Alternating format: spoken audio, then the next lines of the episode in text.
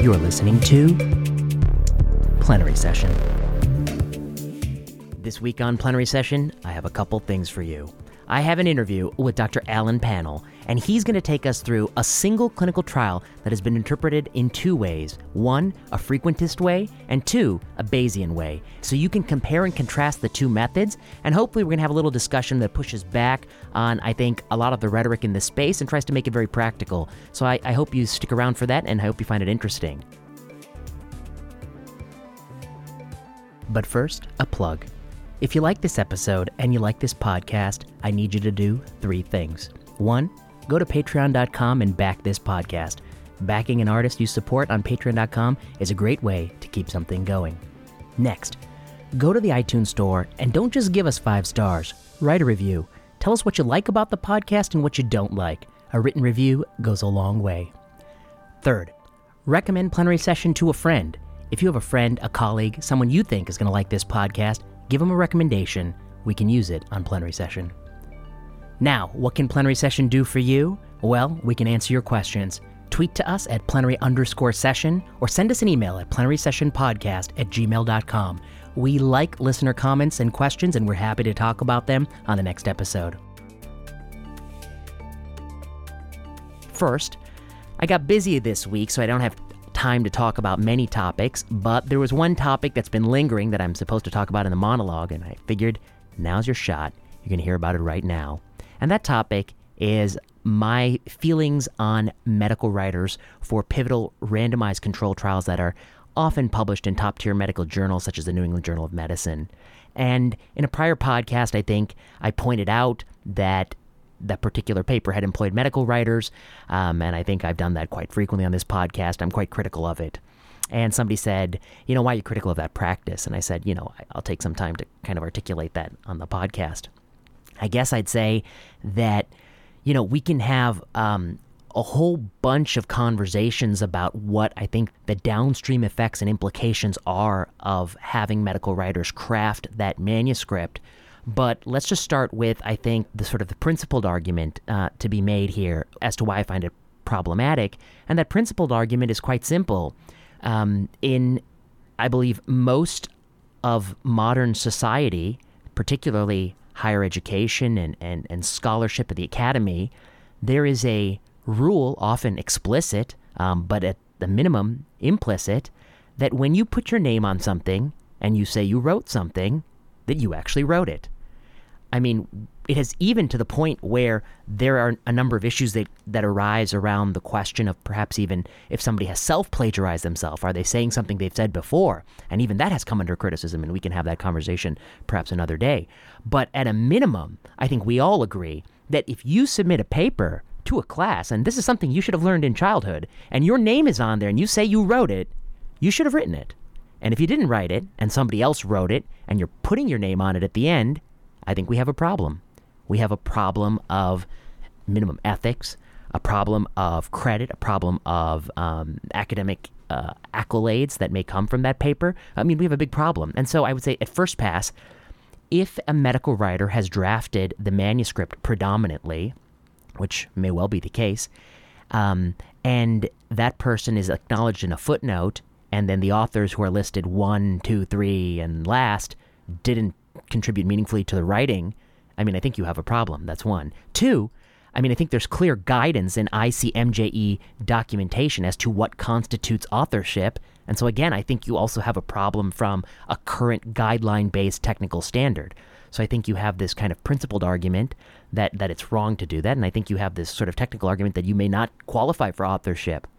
Then let's talk about sort of the real reason it's done. I mean, the real reason I believe it's done is that when you get somebody who's a specialist in messaging, that person can craft a message in a way that really upsells the positive attributes and downplays the negative attributes, even glosses over the negative attributes, and puts everything in a positive light. For instance, I believe one of these trials we were talking about, um, it didn't say um, the intervention failed to improve health related quality of life.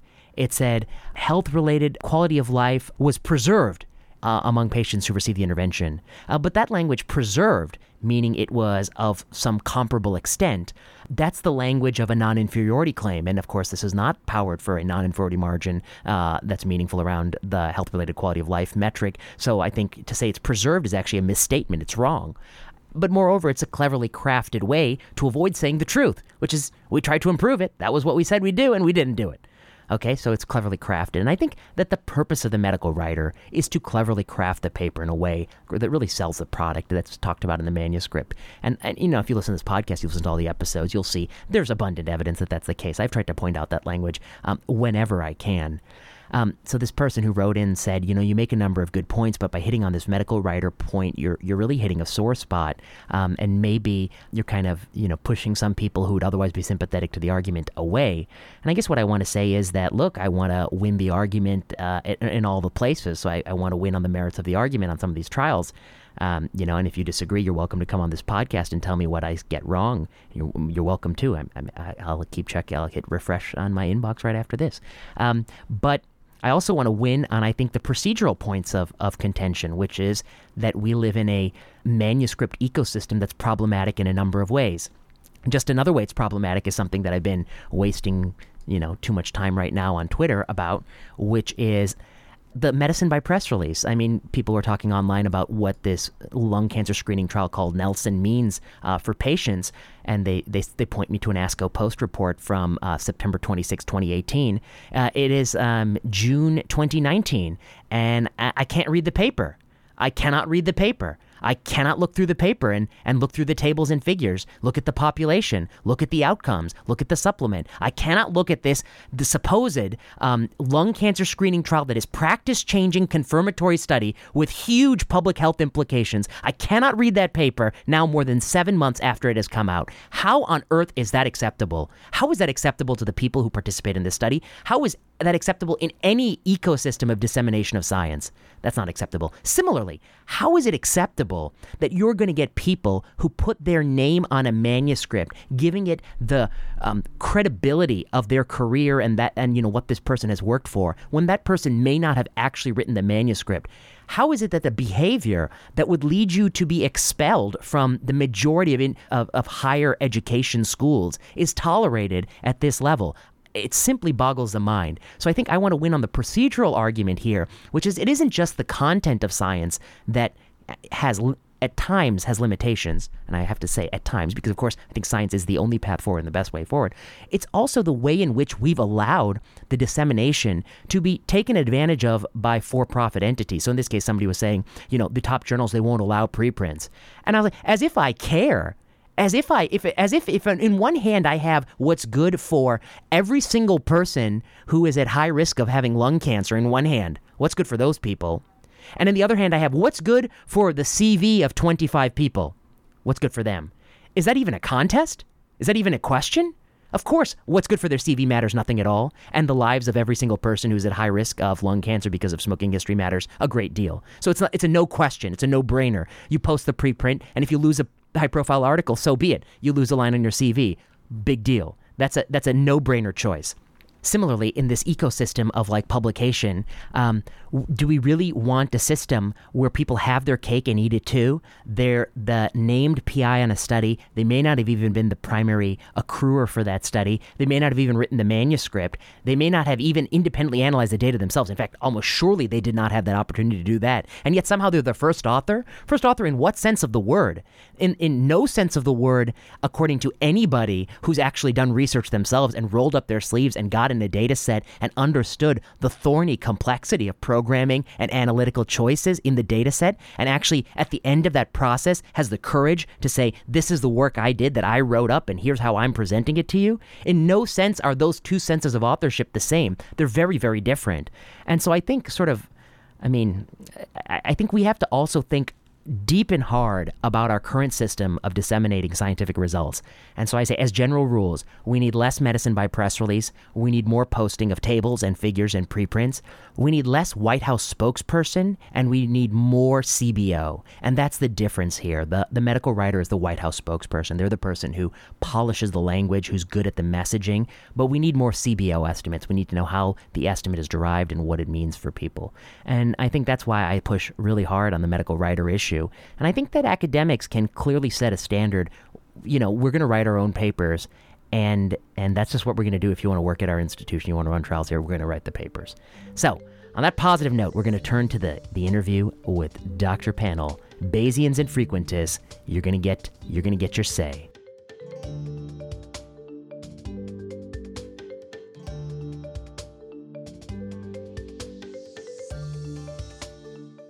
I'm back here in plenary session HQ with Dr. Alan Pannell. Dr. Pannell is professor of business and statistics at the University of Tennessee. He also has a deep interest and knowledge in breast cancer research and breast cancer clinical trials.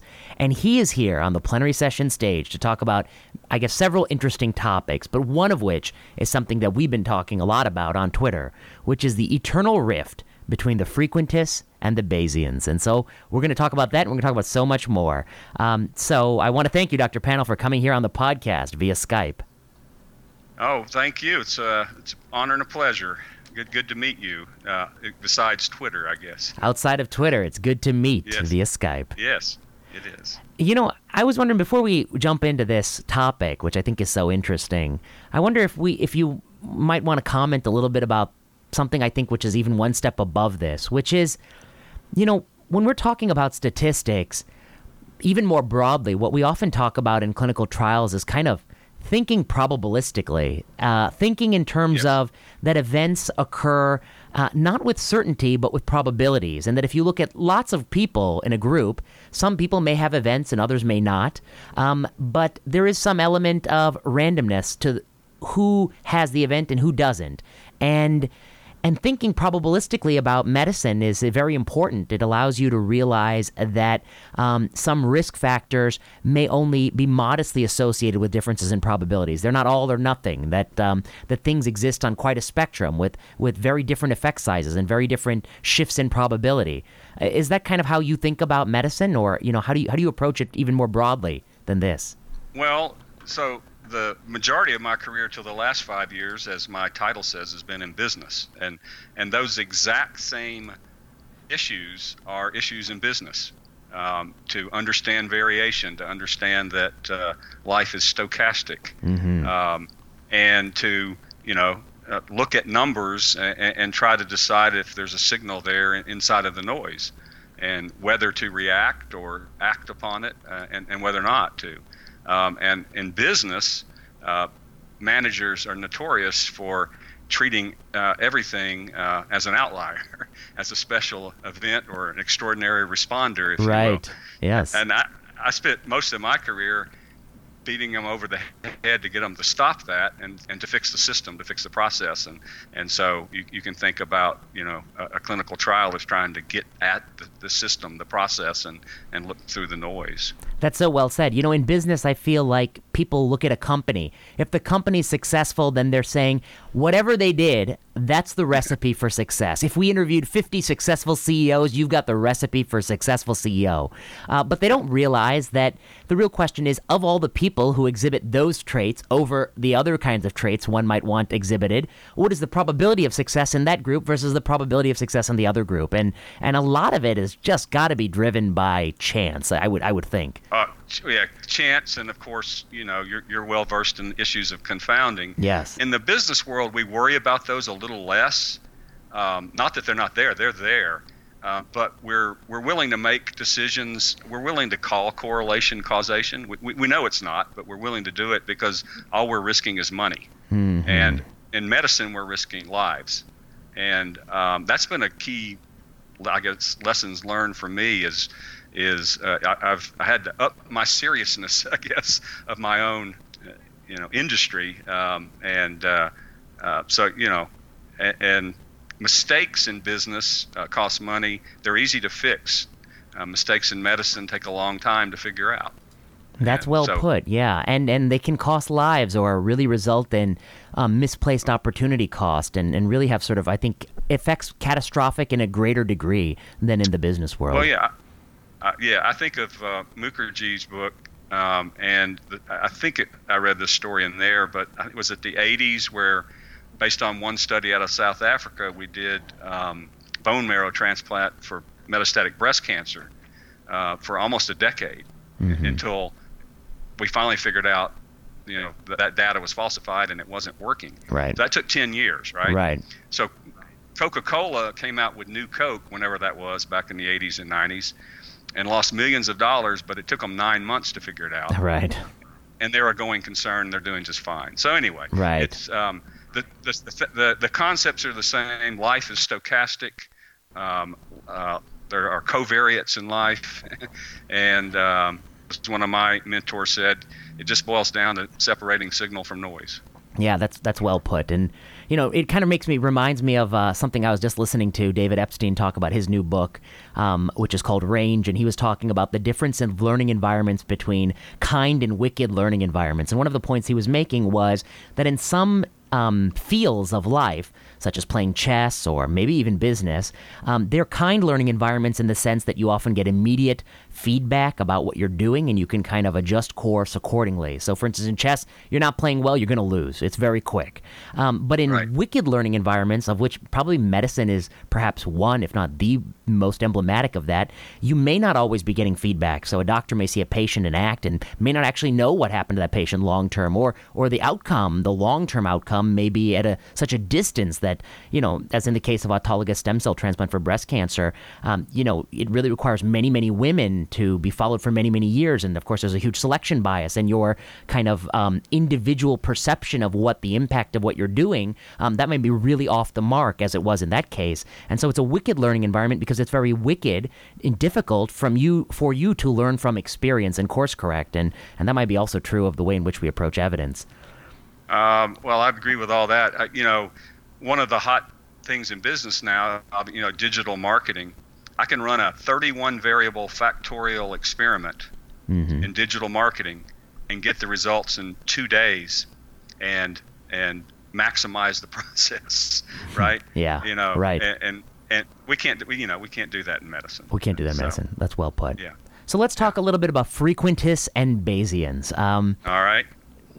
what what is i mean I, I guess i would say we can just say right off the bat there are some people who feel very very passionately about this issue.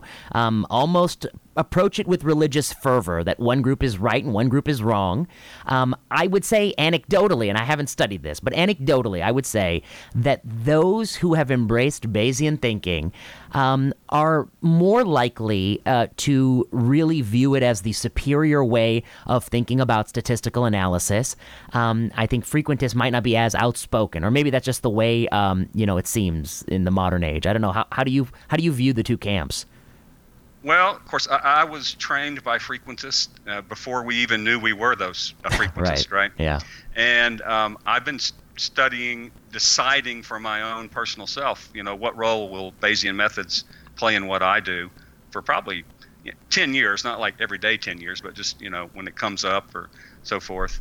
And um, I, I've not been, you know, a preacher, if you will. Right. Um, and I think today I- I'm more than happy to say that, that I've reached the conclusion for myself Okay. that um, Bayesian methods, um, I, I don't have a role for, for them for me in, in what I do and what I might do. I understand them from my training that if I, if I you know, read a paper with Bayesian methods in them, I can interpret.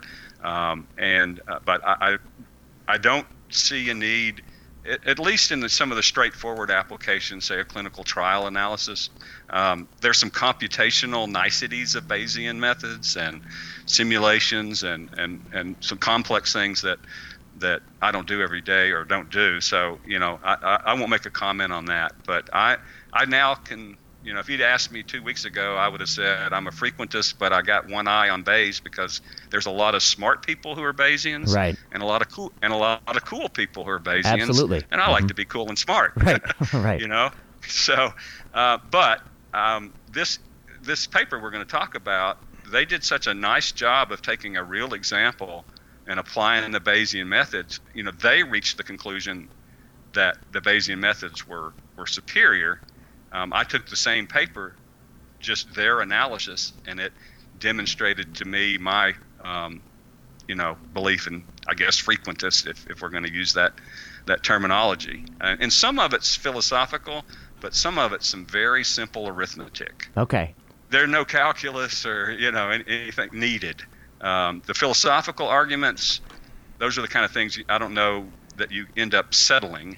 Uh, but we'll talk about that. And then there's a few things that, in my mind, are just simple arithmetic that that don't meet uh, face validity. So anyway, we'll so I guess we'll see. yeah, we'll see. I want I want you to walk us through this paper, but first, I guess I just want to give a little bit more background about frequentists and Bayes. And would you say, I don't know, the way I've always thought about this is that the frequentist school of thought uh, goes back to R. A. Fisher um, and Yes. and some of the early work which had to do with if you were to randomly assign different plots of land to different ways in which to grow a crop, such as wheat, um, and you wanted to know is one method of growing wheat actually better than another method, understanding that even if you did the same thing on all the plots of land, by chance alone, there's going to be some variation in how much wheat grows on one spot and the other spot. And so you need a statistical way of looking at this and saying, you know, um, how likely is this difference in outcome of the amount of wheat that these two fields have produced? How likely is that to occur under the assumption that there is no difference in, in the production of these two fields at all?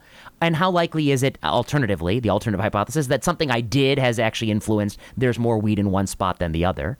Um, and it really doesn't take into account much about the pretest probability. In fact, not at all. That uh, you know some method is superior to another method. It really has to look looks at what might have happened under the assumption that there is no true difference between these two two groups. And in contrast, the good the good Reverend the good Reverend Bayes, um, Bayes, he pursued a theorem of, of sort of a philosophical view of statistics where he emphasized the fact that one can only think about probability as a conditional probability. One must know, you know, what is the likelihood something is going to work at the outset? So, you know, we're trying these cancer drugs. What's the pretest probability these cancer drugs work? And then now that I've added the information I've collected through this clinical study, what is my new post test probability these cancer drugs work? Say, for instance. So that's the way sort of the good Reverend would approach it. Is is that kind of a uh, an apt layperson summary of it? It, it is. I'll add a couple of Yeah. things. Um, I think Laplace actually gets credit for Bayes' theorem and, and named it after him, if I remember my history. But I, I, I'm not a history buff. But Hmm. Gotcha. Um, and have you read uh, Lady Drinking Tea? Yeah, the lady tasting tea. That's a great. Oh, that's great. Tasting tea. Oh, yeah, yeah, the yeah, lady tasting yeah. tea, and the epic question of uh, if you add the milk to the tea, is it different than adding the tea to the milk? Tea to the milk and, and and i don't know to what degree that's i'm sure it's a semi-true story Yeah. um, to what degree but it, it seems to be the for the focal point of the concept of a hypothesis test and and uh, so anyway people might if they're interested in fisher that, that that's a great little little book and and and talks about it um, yes so what you just laid out i think are some of the philosophical arguments Yeah. um, and I don't know if, if they can be solved, but I think um, that looking at this example, I was able in my own mind to to to wrestle with those philosophical issues in, in a way that really I hadn't been before. So I, again, I thought it was a very good example. The you know the whole thing of the prior probability. You know what percent of hypotheses turn out to be true. Right. So should Right. should we put should we put a prior probability on that? Right. Well, okay, I'm not going to argue it philosophically. I'm just going to say this: we're Yeah. not drawing a hypothesis from a bowl. Right. There are reasons why some are pursued and not others. Yes, and um, oh well, let me back up. Let me say one thing. I have no qualms with Bayes' rule. Mm, right. Bayes' Nor theorem. Bayes' rule. It's like it's like you know, gravity. Right, There- absolutely. There's no there's no There's, no, debate. of that. Right. It's No debate. absolutely true. I see. So I guess Absolutely. I guess what you would say is, and kind of this is the way I view it. I mean, any every doctor uses Bayes' rule because all of us use tests for diagnostic purposes, and and you have to be Bayesian when you think that way. But I guess what you're saying is, when you think about clinical trials, at the end of the day, you can have whatever school of philosophy you want, but at the end of the day, what matters is how are you going to walk? What are the conclusion you're going to walk away with when you when you perform a trial and you look at that trial, and how does something Yes. perform operationally? What does it mean in an in an actual practical context? What is your takeaway message? Right? Exactly. Okay. And and you know, take take this the argument or debate about understanding confidence intervals. Right. Actually, most of my teaching historically has been MBA students, Right. and I don't even teach them the proper way to say a confidence interval. Correct. I don't test them on it. I teach them how are you going to make a decision in business and and how are you going to talk to a statistician if you're working with them. So, you know, you know, when we if we publish papers and stuff, you got to use the proper definition. But, but uh, and but, and, but- and but just to and just to because I always I always struggle with this, but I always forget it. But I know there's proper. So I guess I'd say the incorrect thing people say is there's a 95% chance that the point estimate falls within this range, and that's wrong. It says that Well- in 95 per, if you did this study 100 times over, 95% of the time the true interval falls within the confidence interval that sort of thing it's it's even bigger you- than pr- in one specific case it's all or nothing and it has to do with the Yeah. probabilistic if you ran this trial over and over and over again Yeah. right Yeah, I- yes, you roughly got it, but but think about that. That's because somebody a hundred or so years ago called it that. yes What if what if um, Fisher had called it a probability interval, and we and we just never had that debate? Right. And, and regardless of what the theoretical truth is, Yes. if you look at a confidence interval on a, uh risk ratio, and um, it, it doesn't contain one, and everything, and, and you've done, I mean, you you analyze clinical trials like nobody else, right? You've done all your analysis. You trust the trial; it was run well.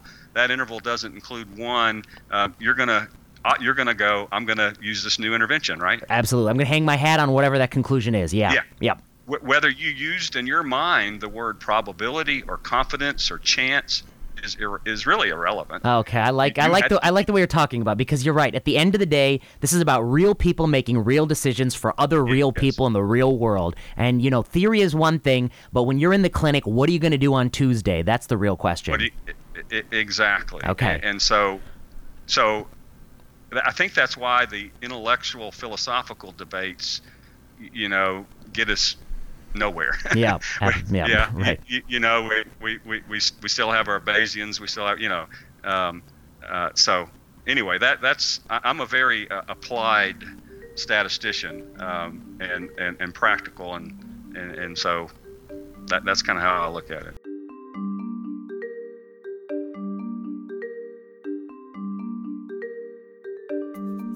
Okay, so now let's jump in on the paper. So this is a beautiful paper that you uh, and I think somebody might have pointed it out to you, but there's two papers here. Uh, There- Dr. Dr. Frank Harrell, I'll give Oh, him credit. okay. Uh, he, he tweeted it. He and I and, it. and I guess I would say that I would say Frank Harrell falls within that category of being both super duper smart and super duper cool. And I think all of us kind of aspire to be more like him. Um, he also is a super duper Bayesian. That's a fact. He's really into being a Bayesian. Um, and and you know, I guess I gotta love him for for taking a firm stand, but now we're going to see where the rubber meets the road. And so, in this example, um, I think readers can go. One one part of the example is a paper by Rupert Pearse and colleagues called "The Effect of a Perioperative Cardiac Output Guided Hemodynamic Therapy Algorithm on Outcomes Following Major GI Surgery." And my understanding is is that after major GI surgery, you're randomized to looking at things like the left ventricular output and things like that to help guide fluid boluses and inotrope administration uh, versus usual care where we probably use some of those medicines, but we didn't follow this algorithm. And the primary endpoint of this study was a composite of death and a whole bunch of uh, adverse endpoints that are like many, maybe like 10 different things or 20 different things. Um, and in the frequentist analysis, um, the p value was something like a 0.07, or actually, I see here uh, the overall mortality was a 0.09, but the p was above the historical cutoff of p of 0.05, and it's, Yes. it's written up like a negative study. And in contrast, you, you pair it with the BMJ Open paper by Ryan and colleagues, which is the same exact clinical trial.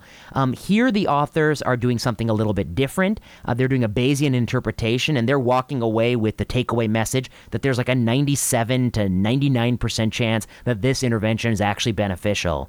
Um, so basically, the frequentist says, you know, back to the drawing board, and the Bayesian says, let's go, full force ahead. It- it- that's the bottom line. This is a great example where the two methods, at least as applied by these authors, because that's not to say that they're applying the canonical definition, but as applied by these authors, the two methods reach divergent takeaway messages. Is that fair to say? That, that's fair to say. One thing I'm unclear uh, uh, about is I don't believe they're implying apply Bayesian methods after the trial. Correct. I, am reading it as if, what if we had specified this before the trial? Good, absolutely. Uh, right. So let's right. make it now, fair. It, so it, it occasionally reads differently, but I'm, I'm going to assume that, that that's what they meant. Yeah, and, and I think that's a super important thing. Let's just say why that's very important. I think you would say that whether you're Bayesian or whether you're frequentist, everybody agrees um, you really only get one bite at the apple. Um, you, you get one shot to pre specify what you're looking for, and you're not going to get a million shots thereafter to try to scrape out some benefit. Because we all know whether you're a Bayesian, a frequentist, or whether you don't believe in statistics at all, if you're allowed a total data set flexibility and you can mine it for whatever you want, you're going to find some endpoint point and subgroup that benefits from anything on this earth, you know. So so we all agree. Exactly. It, you're right. So it's yeah, got to be pre-specified. Yeah. Okay. So let's say they had they pre-specified a Bayesian approach, that's the Ryan paper. Had they pre-specified yes. and they happened to pre-specify a frequentist approach, that's the Pearse paper. Same trial, different interpretations. Okay, now you tell me t- walk me through it. What what what do I need to know? Well, okay. So um, I'm, I'm going to hit three or four points. Well, couple um, in their abstract, um, they talk about the fact that the trial was not powered to detect the relative risk of 0.84 that resulted hmm. with a p-value of 0.07. Of course, that's kind of redundant, right? Of course. If you're not statistically significant, you, you weren't powered to that. And I'll just um, add one thing, which is this is another thing that emerged where somebody looked at all the negative trials in surgery and said they were underpowered to detect the difference that was there, and they got crucified online because it's like power calculations cannot be post hoc. You know, looking at what you've observed, it has to be pre-specified power calcs. Exactly, and we're on some of the same Twitter threads right. on, on, that. right. And then and then there's a comment Bayesian analysis can produce results that are more easily interpretable and relevant to clinicians and policymakers. I just I just state that that that's a theory. It's not a proven fact, and, and you know run a run a randomized trial and, and prove it somehow. But uh, but let's let's talk about yeah. it a little bit. So um, I'm going to assume a ba- you know everybody kind of understands Bayesian methods a little bit. I'm not, you know, yeah, Bayes rule we're, yeah. we're all bought into. But just one little note: they, we go from Bayesian methods takes Bayes' rule, which is about a probability, and then applies it to a probability distribution. And they, they for a little while they dropped the equal sign and put in a, a proportional to sign to deal with some mathematical issues. Not going to deal with that. But okay. so, all right, we, we take that, and so we, we, we take um, some prior probability distribution. They chose the beta distribution. Okay. Um, you know, I studied that in school. I didn't use it much, but it's it's just a distribution between zero and one with two parameters, alpha and beta. Right. It's great. It's great for probabilities. And here's here's one complaint everybody has with Bayes. Not not a big one. I'm going to make today.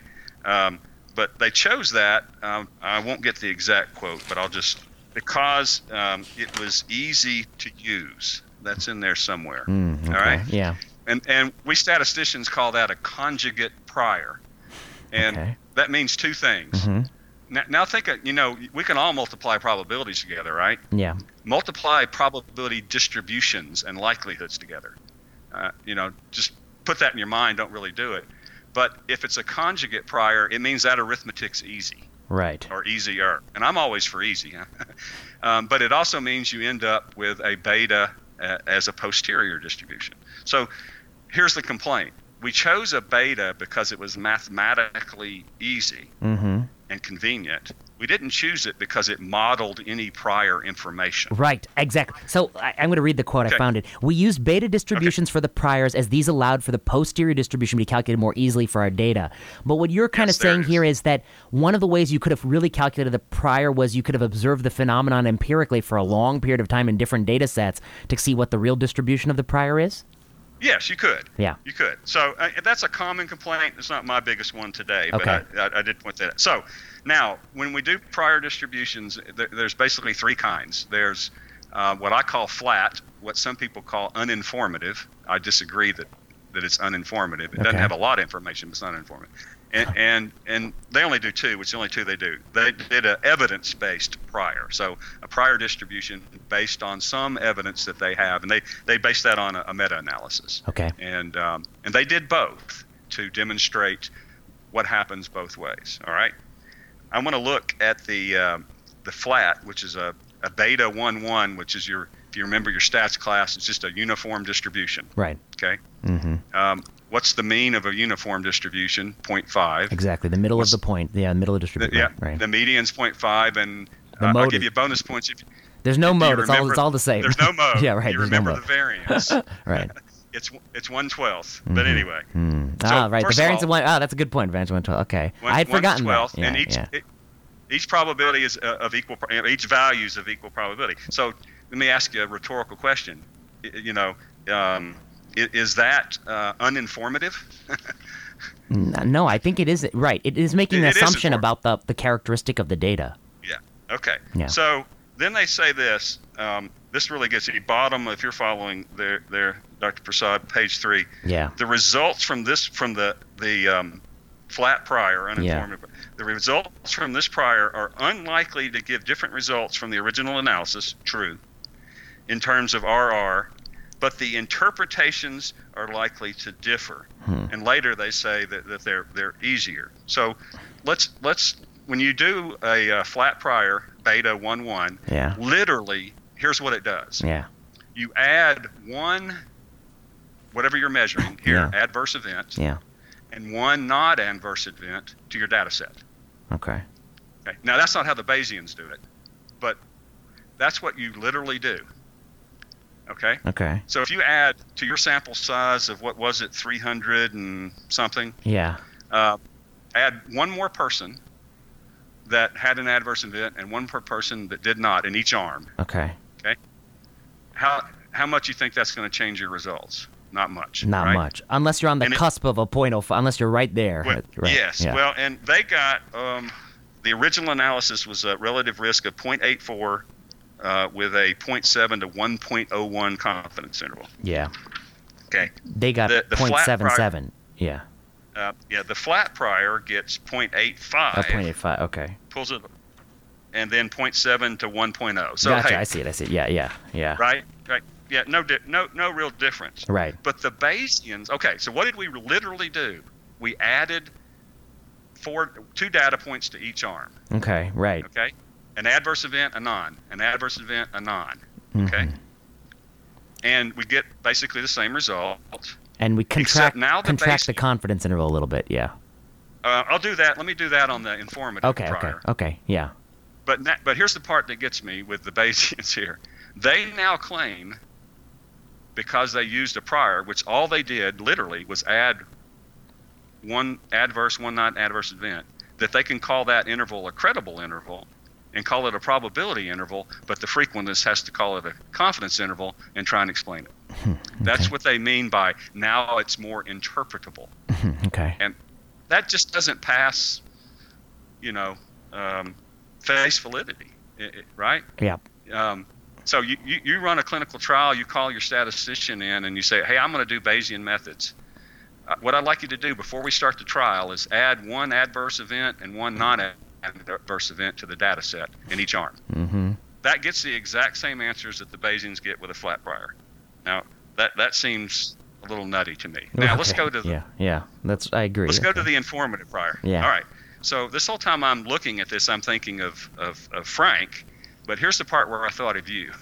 I ended up tweeting you and got us here right today. Mhm. Um, the the prior distribution that they specify, I won't give all the nerdy numbers, Sure. but it yields a prior relative risk. So we're specifying this before we start. A prior relative risk of 0.577 that's statistically significant. Mm-hmm. Think about that. We're saying before we run a clinical trial, we have enough data to claim that the intervention arm is better with a relative risk of 0.577 statistically significant. In which case, why would you run the trial? And th- there you go. That's why I thought of you. In which case, why would you run the trial? Okay. Uh-huh. And, So- and and and when they end up with this, they're going to end up eroding their their estimate. They're going to be less Exactly. confident in it. Yeah.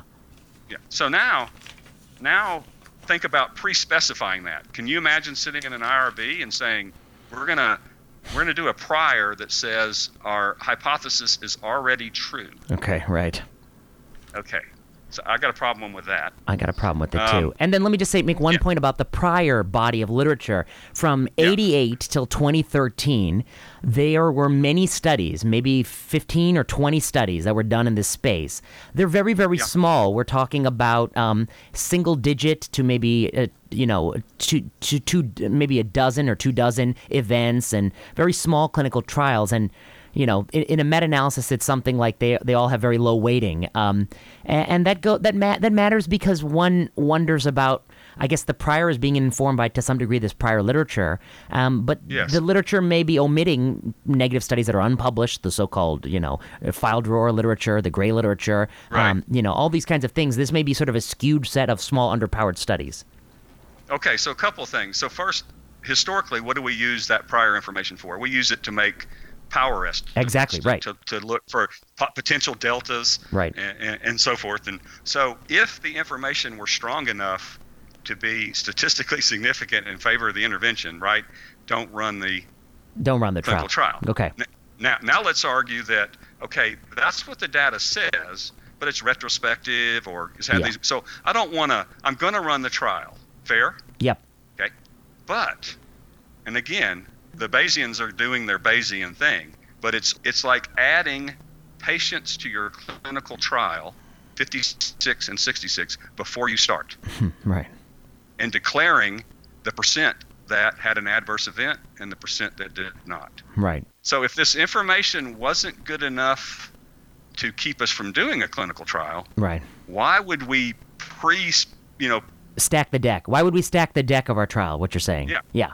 Right. Yeah. If this Yeah. information, if the Um, reason you're doing the trial, when you you look at the numbers and the numbers say this is a significant effect, but yet you're still going to do the trial, meaning you question those numbers. So if you question those numbers, why are you adding those numbers in? That's what you're saying. Right. Yeah. And and, and I, I, I- it the beta distribution is really they, they were great to pick it, and I'd for actually forgot um, yeah, how, how it worked. Yeah. But I hope you get my point. So the the, the Bayesians are, are doing the Bayesian thing, multiplying, getting their posterior distribution, and they're calculating. They got a relative risk of 0.81 Yeah, using the evidence-based priors. interval 0.67 to 0.95. You get that exact same number if you tell your frequentist statistician Yeah. To add 56 patients to the trial before we start in one arm, 66 in the other, with the proportion of adverse events. Okay. don't- Right. Yeah. It's yeah. the same. It's the exact same number. Right. okay? Right. Yeah. Right. And and they point that out quite clearly in the paper. And so, instead of thinking of Bayesian as of this magical prior and and likelihoods and all and all that stuff, write the IRB that says before I run my clinical trial, I'm adding 56 and 66 prior patients. I see what a- you're saying. with- a relative risk of 0.577 in favor of the intervention. Right. It's not gonna. It's not gonna pass. It's not gonna go through. Right. Um, yeah, it, it won't. what- but of course, I, I doubt the Bayesian would say it that way. right. But right. But but numerically, those two scenarios are indistinguishable. Is your argument? It's not an argument. It just they are. They are, And- right, I it's a mean, fact. I, I, I, I did the math. I put, I, you know, I just added their alpha and beta from their beta distribution, which is alpha is the number of adverse events and beta is the number of non-adverse events. Hmm, Okay. Yeah. You add it to their frequentist number, hand it to your frequentist statistician, and and to, to the second decimal place. They they did a kind of a weird thing using uh, uh, parameters with, with decimals, but you know the second decimal place rounding, yeah, you get the same answer. Um, so, I mean that did it for me, right? Mhm. That just says if you want to make an argument to include prior information. So, hey, what if we had a trial and we got to a sample size of 56 and 66 and some bad thing happened, we had to stop, you know, and then you picked up two years later with the same trial. hmm Let's you, me, and, and sit around and argue, do we include that data from our first try? Right. And if the answer is yes, well, then just put it in the data set. You don't have to do any Bayesian calculations. Just put it in the data set. Hmm. And if the answer is no, well, for goodness sake, don't put it in the data set. That's interesting. Yeah. Um, so- okay. So anyway, it comes down to that really for me. Um, and then obviously they make the Bayesian claim that now since I did this Bayesian thing, I can call this interval a probability interval. Um, I can make probability statements like 96% chance that you know that the intervention is better, Um, and that that's philosophical. Yeah, but I, that I guess that's the part that I didn't quite I didn't quite understand. How do they get to that exact 96% number from there? Okay. Yeah. Well, I, going to say that I'm I'm less confident in the answer. I'm going to. I didn't pre. I didn't pre-check out that that Okay, question. So, okay. but I, but here's my here's my belief in that answer. Okay.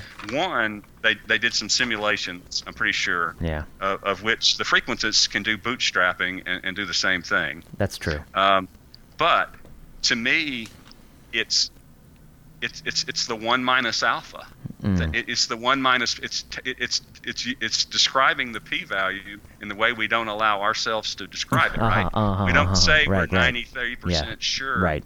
And that and so that's the philosophical part. Be- because I did used Bayes' theorem, sort of, Mhm. and Bayes called that a posterior probability, you know, or, or Laplace did, or somebody did 100 years, 200 years ago, or whatever, 300. Do, do I get to call it that? And I just say no. And, and I think the simple way to think of it, because of this beta prior, is does adding patients to your trial before your start, just put them in the data set, then analyze your data, does that somehow give you a right to call something a probability interval instead of a confidence interval?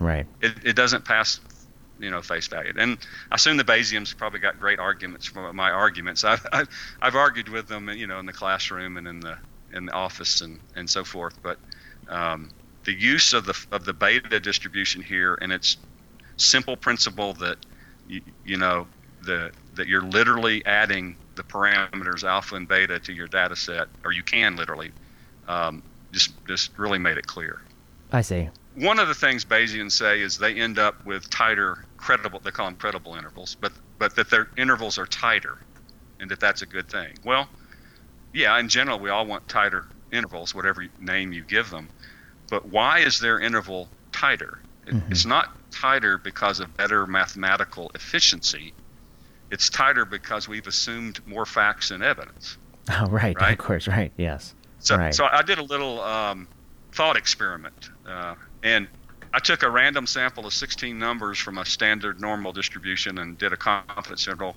and I made no assumptions. Right. Okay. Okay. Do you remember uh, Chebyshev's theorem?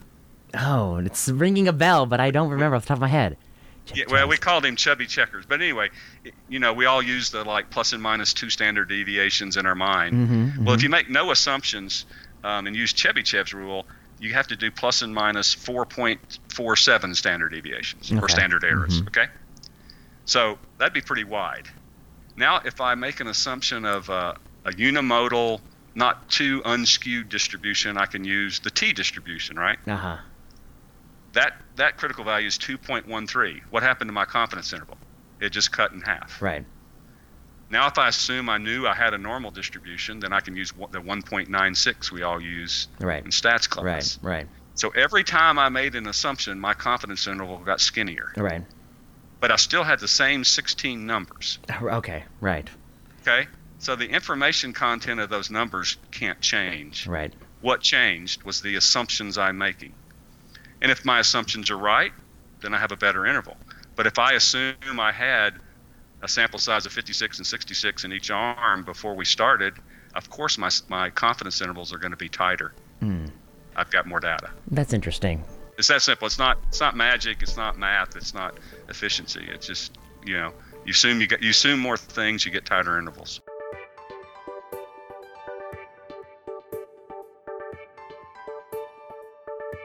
Uh, the one thing I was thinking about with this is, you know, at the end of the day, what are we talking about here? We're talking about, uh, you know, it's a lot of complicated words, but a cardiac output guided hemodynamic therapy. What does it actually mean? It means you monitor, you know, the hemoglobin, the mean arterial pressure. You're administering boluses to reach a maximal volume, a value of stroke volume. Um, and I, I got to double check if they're measuring stroke volume based on some sort of dilution method or you know how they're exactly measuring stroke volume.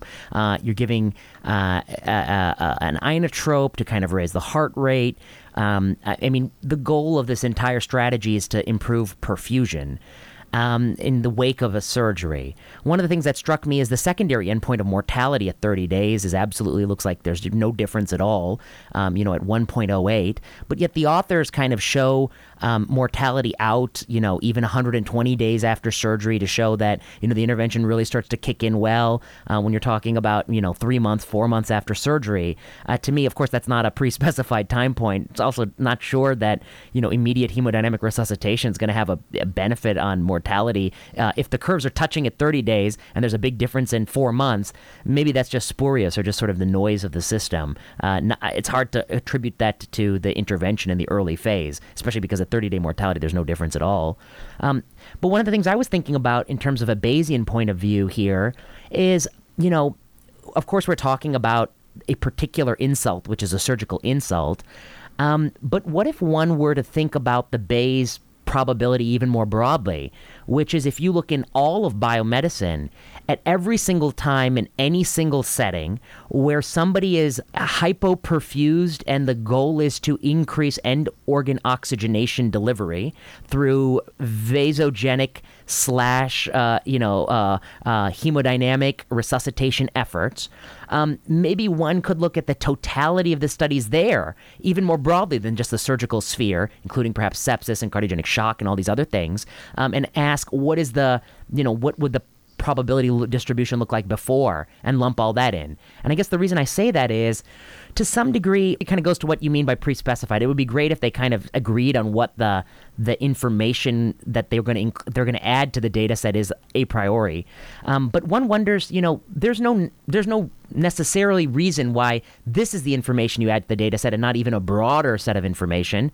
Uh, if you look at Correct. if you look at broadly in resu- of this kind of resuscitation across many many domains, I think in medicine you would conclude that these kind of efforts have generally been rather negative and sobering. Um, that they're unlikely to improve long term outcomes, and it would be really unique if in this post surgical setting they really are somehow miraculous. Uh, when they did fail to do that in you know in the replication study of early goal directed therapy and, and things of that nature, but. You know, I don't know. I'm, I'm just thinking aloud here of sort of what goes well, into that and, pretest probability? Well, and, and again, I think um, I think that goes into your decision making. When you make a decision as a doctor, mm-hmm. you, you read the results of a clinical trial, regardless of how they were analyzed. You interpret them in your head, and then you got to ask yourself a question: Am I going to apply this new intervention or not? You are going to look at other information to make that decision, like you just went through, um, and that's done in a non-probabilistic, you know, mathematical way. And maybe the Bayesians would say, you know, that's part of the problem. We'd like to do it in, in a more yeah, uh, mathematical way. way. Right. Yeah. Yeah. And and um, I think that's a that's a good argument. But I also think you could take a hundred Bayesians and give them the original paper and say, demonstrate Bayesian methods. You know. Uh, with this paper, and would they have all got the same prior? They have all used the same prior distribution? Probably because it's simple, but you know. Eh, so what information goes in there? I think it's probably best to let the decision maker, like you, make the decision, and not us statisticians. That's uh, interesting. That would be point one. I guess I would add that I bet if you gave it to a hundred different people, it would look a lot like Brian Nosek's paper, uh, same data set, many analysts, and there'll be a sort of a range yeah. of different views on, on, the red was that the soccer red? Yes, that's exactly right. The soccer yes, red. Yeah, yeah, exactly. Yes, and, and, and, yeah, and that pointed out some problems. You know, that that's just you know we're dealing with uncertainty and stochastic, you know, stochastic and variation, and and and we'd like that all to go away, but it doesn't. And so mm-hmm. you know we we end, end up making decisions. That, I guess the last thing I'd probably say is, you know, you can debate this whole concept of a, a null hypothesis, and so uh, the relative risk, the, the frequentist relative risk was what, 0.84, 0.85? Yeah. Well, the most likely rel- true relative risk is 0.85. That's how it got estimated by maximum likelihood estimation, mm-hmm. right? Mm-hmm. But that's not how we make decisions. We say you're claiming something is better. You got to test it against the standard, and you got to beat it. Yeah. To be the champ, you know, you got to beat the champ. And I mean, if we do away with that, then I'm going to run a sample size of three and calculate my numbers, and whichever one's the best, I declare it's the best, right? Yeah. We can't do that. And mm. so we end up, we got to compare it to the standard. The new idea's got to beat the standard, and it's got to beat the standard with some level of confidence. We could debate. I personally, when I first learned alpha level in class, my in the business school, my professor said we use alpha 0.05, but medicine uses 0.01. Well, that isn't true, is it? No. right. I, I got into medicine and, and was going, look at all these 0.05s. Right. So, you know, um, you know, there's things to argue there. Right. I, I just don't think Bayesian methods solves any of those philosophical questions and then the decision making at the end of the day. And um, when I got into medicine, I was always told that, um, you know, for widespread interventions with huge population implication, we do two, not one, well-controlled and adequately designed randomized Yes. trials, and that's not true either. We don't do that. We, no, I'm not that's sure. that's I'm not sure that we ever did that. Um, but um, yeah, people do say that. Um, the one Right. thing I was thinking about with this is, you know, here here again, we're talking about something that you know it's an it's an it's a de- debated intervention whether or not these kind of protocols specified um, you know measuring stroke volume. I see now it's stroke volume from waveforms to kind of get a sense of stroke volume uh, from arterial waveforms. You know these whether or not this kind of hemodynamic information can be leveraged to give these medicines better and improve outcomes it's an eternal question in medicine from you know the swan ganz catheter to early goal directed therapy to you name it. It's a, it's a very common question and and there's lots of enthusiasm around it. Um, and i guess what i would say is in this case you get a result that feels like ooh boy that's really close and if you apply if you wanted to use this bayesian framework then you're able to say well you know it just tipped over and you know it's it's not just really close Right. it's right there where you need it to be so you better implement um, but i guess i would say that even if one approached this as a pure frequentist, as, as you know, I've been talking about on BILCAP, um, you don't need to be, and you don't need to apply a Bayesian framework to just kind of say close enough, I'm going to do it, because people did that with BILCAP with that P of .097, um, and, and they felt like that was close enough. And then what I wanted to point out was that, well, if we actually did step back and look to the totality of the evidence, we'd see that this is one out of three trials that no one at the outset had any reason to think was more likely to succeed than the other two, and it just happened to have the lowest p-value, and the other two are just stone cold negative. And so probably the most parsimonious explanation is that we ran three negative trials, and one by chance happened to have the lowest p-value, but that's not how anyone wanted to see it. And similarly, one might look at this body of evidence and say we've run so many clinical trials of using hemodynamic endpoints to guide the administration of these drugs and compare to usual care, and you know they generally just don't work any better than usual care because um, you're really talking about fractional differences in the administration of these agents. And here, you know, maybe this is one of the lucky uh, outliers, but it's probably uh, you know a really there's not really much here. Uh, there's no real signal here. Um, so I think that's another way to kind of look at this if you looked at really the totality, but you know, it, it, ha- it it's a very interesting thing you're pointing out here, which is that I think you took this paper by Ryan. Um, you took them at their word. They're using the Bayesian approach. Um, you, you know, you're not criticizing them for being post hoc because that, you know, that's th- forgive them for that. Um, but you're saying that it's actually not that different from the frequentist approach, just adding a few um, events. That's it. I, I mean, I'm I'm I'm simple-minded. That, Yeah. That's and, and it's not that I'm I, you know that that's a way to look. At, that is exactly mathematically What it is. what what it is. Well, again, they w- they will have done it differently, but you do it that way, you get the same answer to two decimal places. And and at the end of the day, you know, the first thought that ever crossed my mind when I heard Bayesian method or saw was taught Bayesian methods was, at the end of the day, the the, the point estimate is a weighted average between your prior and your data, Mm-hmm. and you decide how much weight to put on your prior. Okay Yeah. and and because you have a prior, your confidence interval is tighter, and those are just mathematical facts. Yep. And we're talking about communicating better with clinicians. I would rather look you in the eye and, and say, Dr. Prasad, um, I'd like to add 56 patients to the control arm and 66 to the intervention arm with the following results before we start this trial. Um, and here's my rationale Yeah. and have have that debate rather than me saying, "Hey, by the way, I'm I'm a Bayesian. I'll be using a beta distribution with alpha of 16 point, you know, what, whatever it is, you know." Yeah. Uh, I think that's just a better, you know, whether frequentist or Bayesian, come let us reason together, you know. Yeah. It's just a better a better way to to talk about it. Um, and uh, you know, we we statisticians, we're uh, I think we're important, but we're not as important as as we think we are. And uh, um, I, I've always had the theory that that my job is to make statistics as easy as possible, so that more people understand it and more people can use it. And if it puts me out of a job, so be it. I, I feel sometimes statisticians try to make it as complex as possible. job security. yeah, and, and, uh, and that way they can launch a consulting company and run it on the side.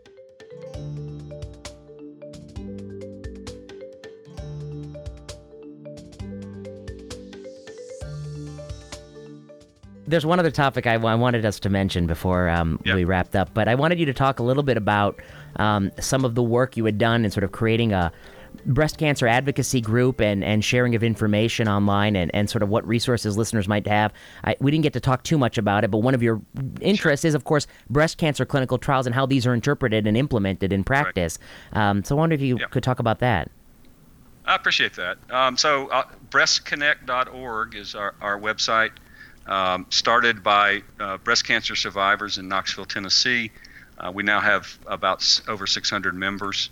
Um, and that site was created by survivors, uh, for survivors. Um, it has, you know, helpful hints from survivors, and then we also have links to.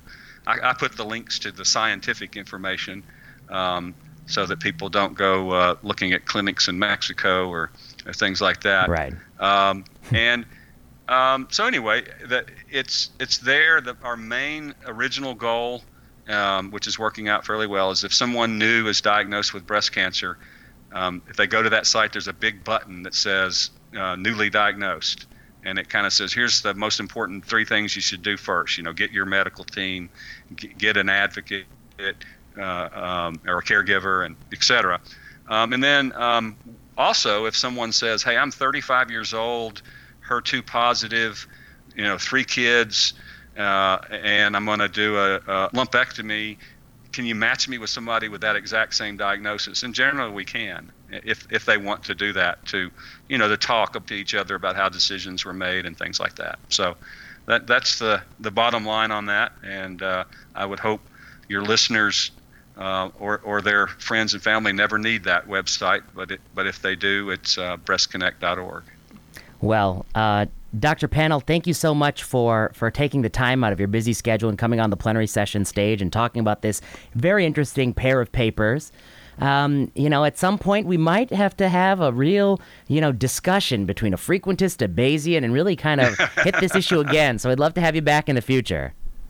Well, I, I will I will do that, and and um, of course uh, I follow you on Twitter because I, I like your critical thinking style and skills. Um, uh, uh, the one place I always disagree with you on is, is breast cancer screening. So ma- maybe one time we could uh, we could talk about. I don't want to do a point counterpoint. Okay. I, I, I want to find the Venn diagram. I want to find Uh-huh. where we agree, Uh huh. and uh, so maybe we do that sometime. So- Okay, well that sounds good. Yep, I uh, I like to I like to push on that screening issue, but uh, but I really appreciate your comments. And um, there may be some Bayesians who listen to this, and they may not like everything that you or I said, but I I hope that you know they know that. Uh, you know, I personally don't. I don't have an axe to grind here too much. I'm just trying to do my best, and I think you are too. Just a good faith effort of trying to articulate what are the differences in the theory, um, Yeah. how are they similar, how are they different, how do they lead to different conclusions, and you know how we need to think about them. And so, uh, you know, I'm open to further discussion here, but I guess um, I'm obviously a little bit sympathetic to the way you're you're talking about this. That's sort of the way I sometimes think about it. So, well, thanks so much, Dr. Pannell, for coming on the podcast. Thank you. Yeah. All right. Take care. Take care.